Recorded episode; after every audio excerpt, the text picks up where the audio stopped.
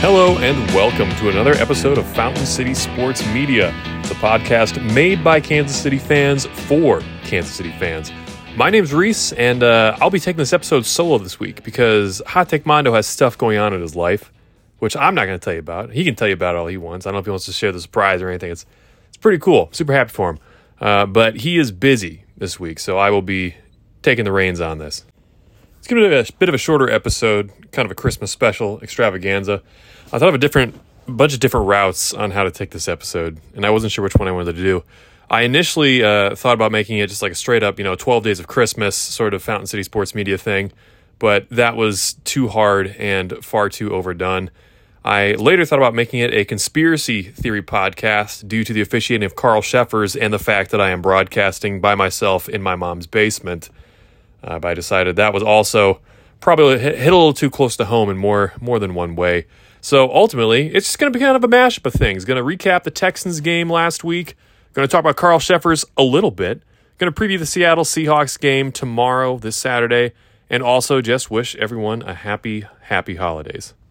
So without further ado, let's talk about Chiefs Texans last week uh, because it was a very contentious and cantankerous game for Chiefs fans. Uh, they they came out playing sloppy. Out playing undisciplined football. We saw some of the things that have been popping up throughout the season that are giving us reasons to have heart attacks. Um, ultimately, they defeated the Houston Texans 30 24 in overtime in a game that had no business being that close. So here's where I kind of want to pull out a bit of the tinfoil hat here. I will admit the Kansas City Chiefs could have played better. That's just a fact. But Patrick Mahomes was 36 for 41, 336 yards, two touchdowns, one rushing touchdown, and completed his final 20 passes in a row. At that point, there's nothing more the man can do. There's really nothing more the offense can do at that point. Okay, they put up 30, they should have put up 45. Okay, yeah, sure, whatever. But and we got a solid return to the running game as well. Isaiah Pacheco, 15 carries, 86 yards for a 5.7 average. And Jerick McKinnon, 10 carries, 52 yards for a 5.2 average, including adding in eight receptions for 70 yards in the passing game. Jerick McKinnon has that dog in him. Jerick McKinnon, I am so happy we brought him back this year for this very reason. Playing that triple option offense in college, he has a knack for waiting for lanes to open, finding the cut to make, hitting the hole, and putting the game completely out of reach. Uh, not gonna lie, the defense needs some work. It was pretty rough, pretty rough throughout. Uh, it is another case of we allowed two turnovers. One that was a Isaiah Pacheco just straight up fumble. The other a controversial Juju Smith Schuster fumble that we'll talk more about later. Uh, but this is now the defense has allowed five touchdowns, or excuse me, four touchdowns on its past five turnovers, and that's against the terrible offenses of Denver and Houston, the two worst offenses in the league. It's also important to note the one time there was not a touchdown off of a turnover. That's because second string Broncos quarterback Brett Rypien threw an interception as he's being hit. So, all things considered, had he held on to the ball and had they maintained possession, I have no doubt in my mind they would have secured that five for five touchdown. Uh, it was not pretty, ladies and gentlemen. I, I kept waiting for the, the Chiefs to kick it on at some point throughout this game. Like, this is fine. It's going to happen. They're going to kick it on. You know, they'll pull away in the second half. They just need to, like, get their heads out of their butts and start playing. It didn't feel as shooting themselves in the foot every play as it did against Indianapolis. But there's just something in the water with these AFC South teams. I don't know what it is. They're scrappy. Well, that's word, one word for the Houston Texans. Uh, but they're scrappy. You know, they, they're opportunistic. They kind of drag you down and make you play to their level. And that's sort of what happened today. And that's something else I want to get into uh, is talking about the uh, I don't know you call it imbalanced or uncanny or just straight up unfair nature of the game. Uh, I I want to pull out some statistics here for you, ladies and gentlemen. Uh, you've you've heard me on this podcast multiple times, you know, bemoan officiating in the NFL, particularly of one Carl Cheffers, who also officiated a game earlier this year that he was incredibly sketchy on. So here's the thing I just want to point this out for you. On the Texans' offense, for the day, team stats 219 total yards, 125 passing, 94 rushing, 3.8 yards per play. The Texans player with the most yardage on the day, Davis Mills, starting quarterback, 121 yards. Texans player with the second most offensive yards, Carl Cheffers with 102 yards of penalties. Uh, that is literally double the yardage of the next closest Texans player with yards, uh, which would be Royce Freeman at 51 yards. Guys, at this point, I know that Cheffers calls a lot of penalties on everybody. That's kind of his prerogative. Uh, but the fact that he was by just under 20 yards, the second most yardage gaining player on the Texans in this game, really speaks volumes. And it's it's kind of funny because so we had Kevin Harlan and Trent Green calling the game, and you know Trent Green for Chiefs quarterback, Kevin Harlan, uh, Chiefs radio guy back in the '80s before Mitch Holthus. So you know they, they can't seem too biased, and they have to seem as impartial as possible. But even in the second half, when the penalty flags were flying, the commentators kept trying to make some sort of sense of things you know, trying to make it sound like, wow, how are the Texans still in this? You know, because they're like, the Texans have 93 yards of offense in the second half at this point, but they've somehow managed to keep pace with the Chiefs. No, that, that doesn't happen. That's legitimately, it's impossible. As, as I pointed out earlier in the game, Patrick Mahomes playing the game he had is insane. It's a statistical anomaly. It's like the second highest, I think it's the second most yards uh, completing that percentage of passes in NFL history you don't just keep up with that by having 93 yards of total offense midway through the second half. What happened this game was more Carl Cheffersisms, where every time, every time there's a third down, if the Texans don't get it, phantom flag. If the Texans do get it, there's a flag. We already threw it, we'll pick it up. Fun fact there were four picked up flags in this game. Three were picked up in instances after the Texans scored which tells me those flags were thrown as insurance if they failed on the play. And the thing is, like, our defense is porous enough right now, like, they, they don't need those flags. They could probably keep pace uh, continuing those third downs without the flags. It's it's a pain in the butt. For example, like one we, we had two fumbles. One was in our deep in our own territory. Isaiah Pacheco dropped it. It sucked. They scored a touchdown off that. I'll I'll give you a you know a mulligan for that. That's a short field to work with. But the second one, Juju Smith Schuster gets picked up, pile like literally pile driven to the turf. And as he hits the ground, the ball pops out when the play is dead. They've already blown a whistle. However, Carl Cheffers goes over there and he throws a 15 yard penalty for a crackback block on Jerick McKinnon, who literally does not run into the player, runs horizontally, it looks like, just to stand his ground to get in the way of the guy running to Juju Smith Schuster. So I did not know you are not allowed to intercept a player, stand, just stand in the way so he has to run around you. I, I didn't know that was a thing. Uh, but they blow a whistle, plays dead. Afterwards, Juju ball pops out, Texans recover. Carl Cheffers allows them to review forward progress, which is a rule only put in place because when the Chiefs played the Tennessee Titans back in 2019, uh, Marcus Mariota is sacked the minute he is hit, fumbles the ball, it's scooped and scored. Uh, but there was an inadvertent whistle and they called forward progress, so they couldn't review it. Sorry, guys, play is dead. But now that's not a case, and they changed the rule for that very reason. So you are allowed to review forward progress in a case of an immediate fumble, such as that Mariota one, which immediate he gets hit, ball blows up.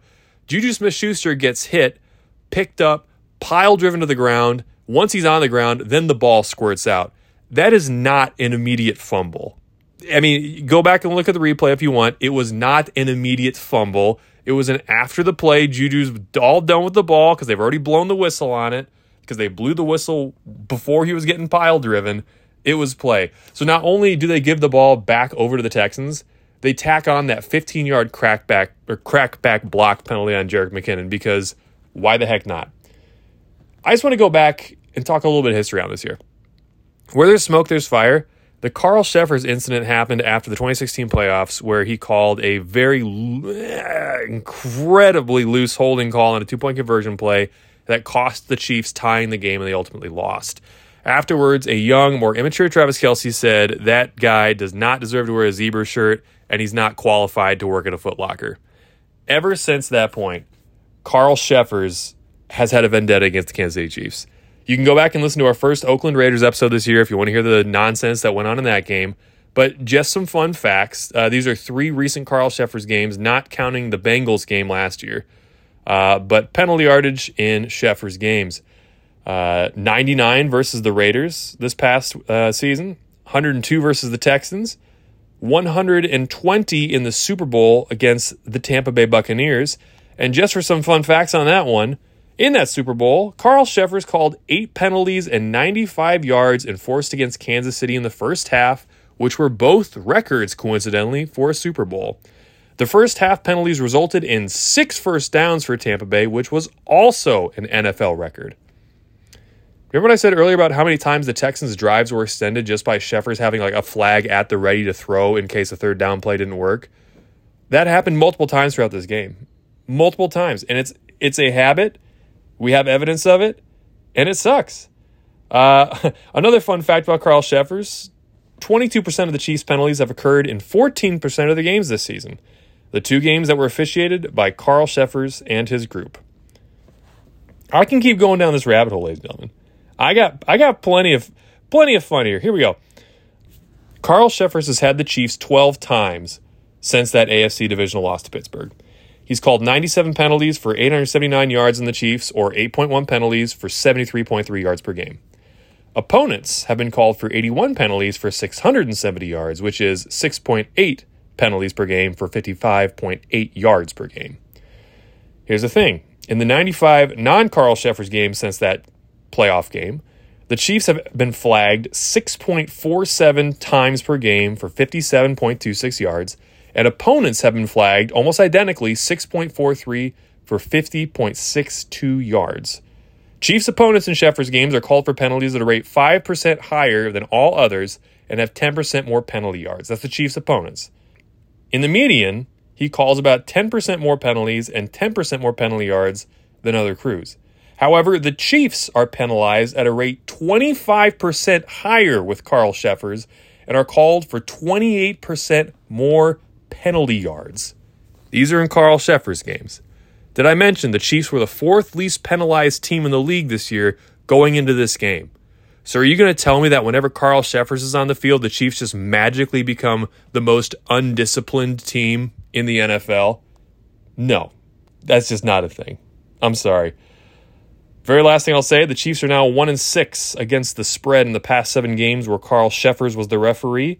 The chance of that happening is 5.5%. 5.5%. I'm not a mathematician, I'm not a statistician, but I can tell you those are not very good odds.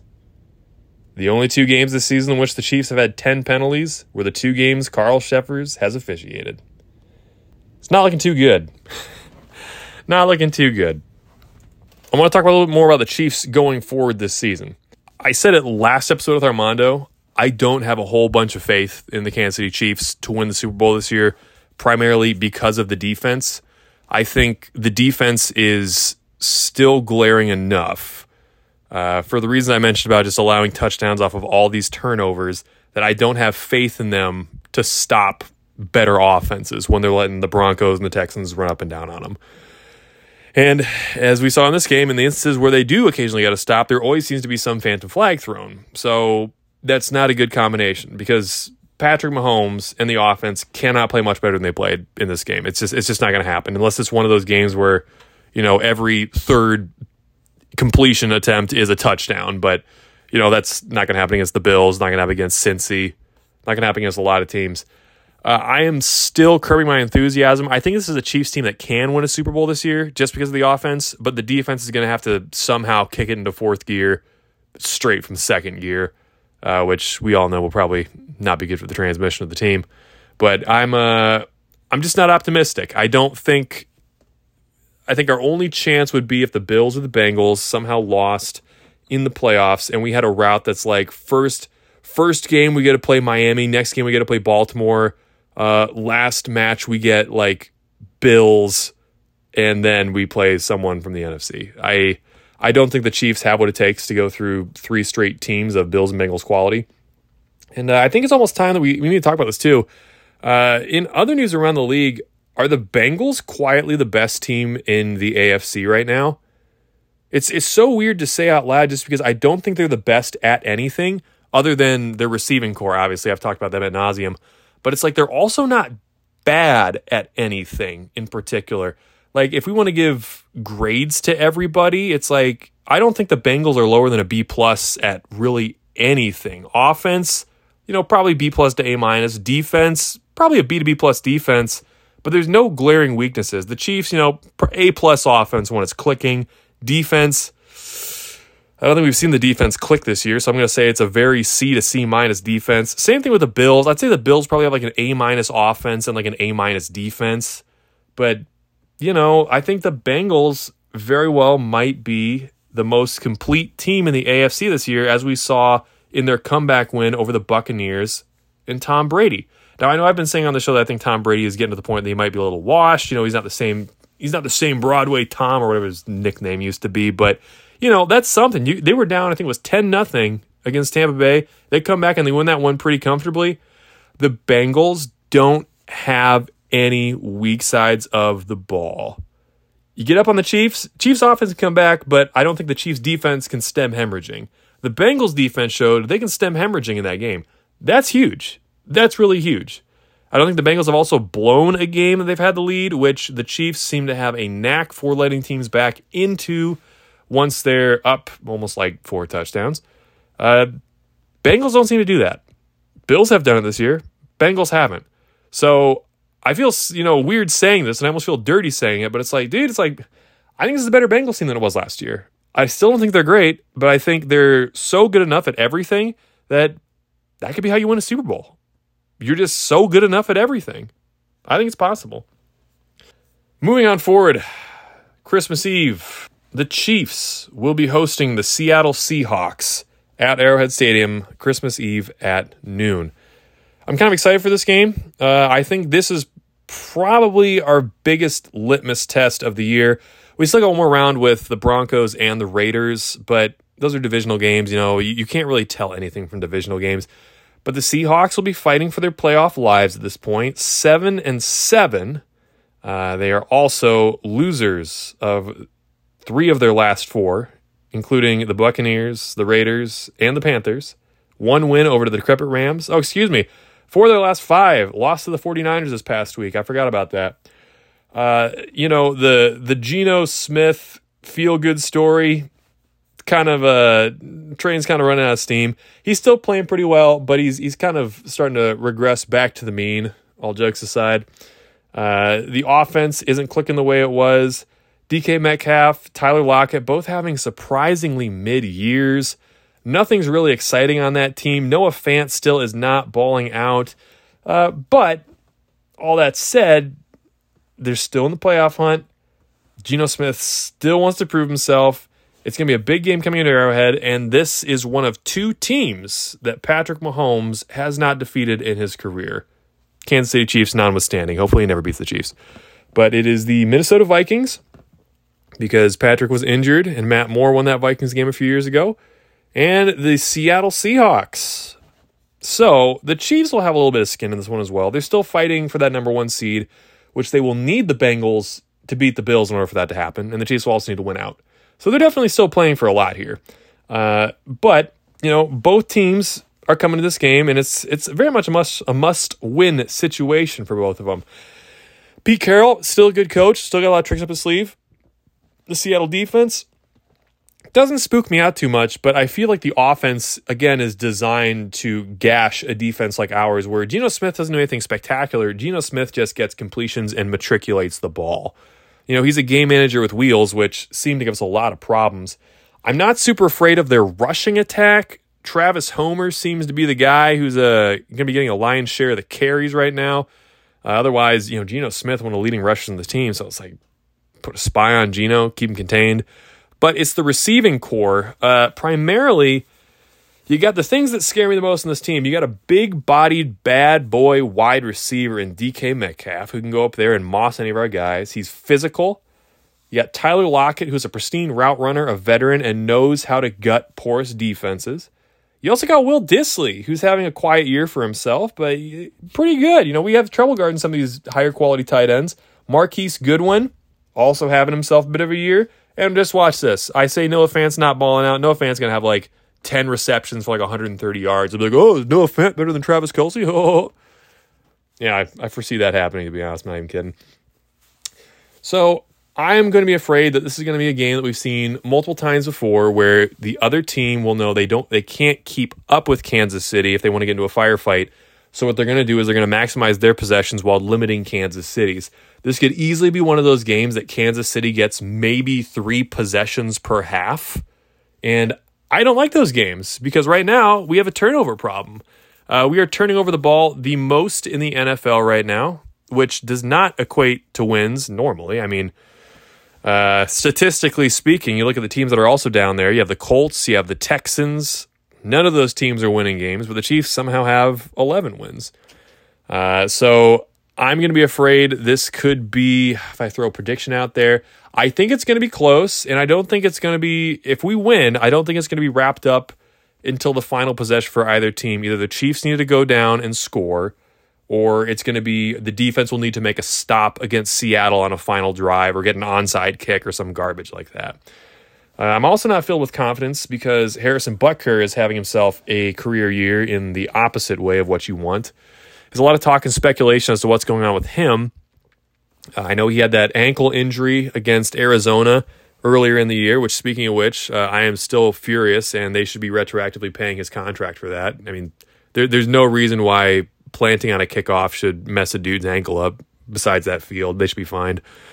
Uh, so there's talk that he's still recovering from that ankle injury. I think Harrison's admitted he's still kind of getting his groove back from the ankle injury. But to add fuel to the fire this past week, former Chiefs punter and holder Dustin Colquitt went to 810 Sports Radio in Kansas City saying that the issue is Tommy Townsend, the current punter, and his holding techniques.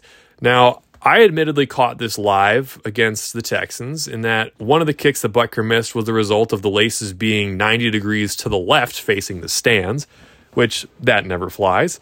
The 50 yard field goal, I didn't see it as much, uh, but the talk that Colquitt said was that the point in which he held the ball was up to potentially three inches away from where it's normally supposed to be. And I mean, all these things are important, guys. I mean, I, I know there's a lot of golfers that listen to this podcast. Like, you know how much one, you know, micro fraction of an inch will throw off your drive, be it the ball being out of place, being hitting with the wrong part of the club. And that's essentially what kicking is, exact same thing. So if something's out of place, it's not going to work properly. It's going to shank, it's going to drift, it's going to pull, all those things. So honestly, what do I think the issue is with Harrison Butker? I think the truth lies somewhere in the middle there. I think Tommy Townsend, going back to his rookie season, has had holding issues, and I think Butker's also injured. Uh, what that doesn't take away is the fact now that we don't have Martin Gramatica Part 2, the automatic clutch machine Harrison Butker, which is worrisome for me. Butker has always had a thing making PATs. I think that's like right in his dead zone of range, but he's been automatic from 50 plus. I mean, it's like steel leg, ice water in his veins. We don't have that right now. We needed that last year. 13 seconds against the Bills does not happen if Harrison Butker does not drill a 47 yarder as time expires in the cold January of Arrowhead.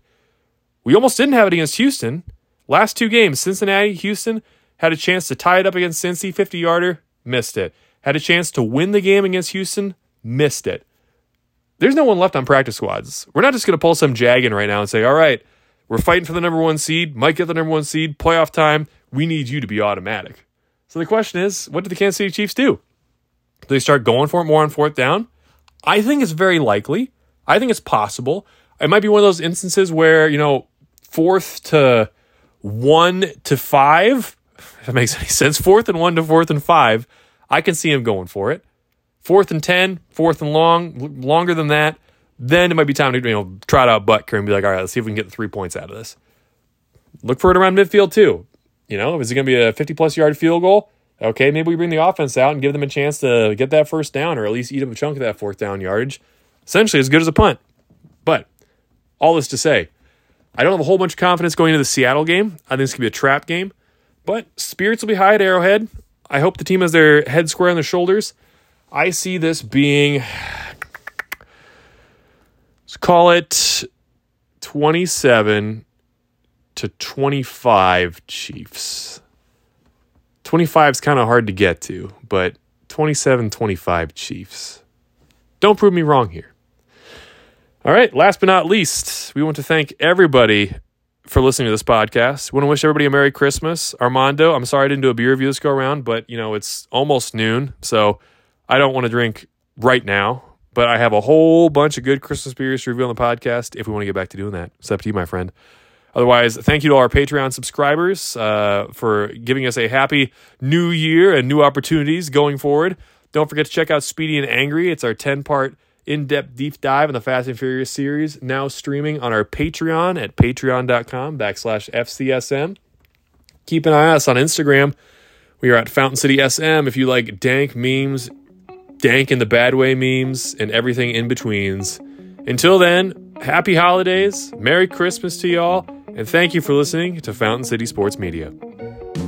We'd like to thank you for joining us today on Fountain City Sports Media. This podcast is brought to you by listener support, so consider becoming a friend of the podcast. Check out our Patreon page at patreon.com backslash FCSM to get access to premium content, including bonus episodes, exclusive beer reviews, and Speedy and Angry, our latest 10 part miniseries into the Fast and Furious franchise. Check us out on social media at Fountain City SM for info on the podcast, memes, and of course, the goings on in the beer industry.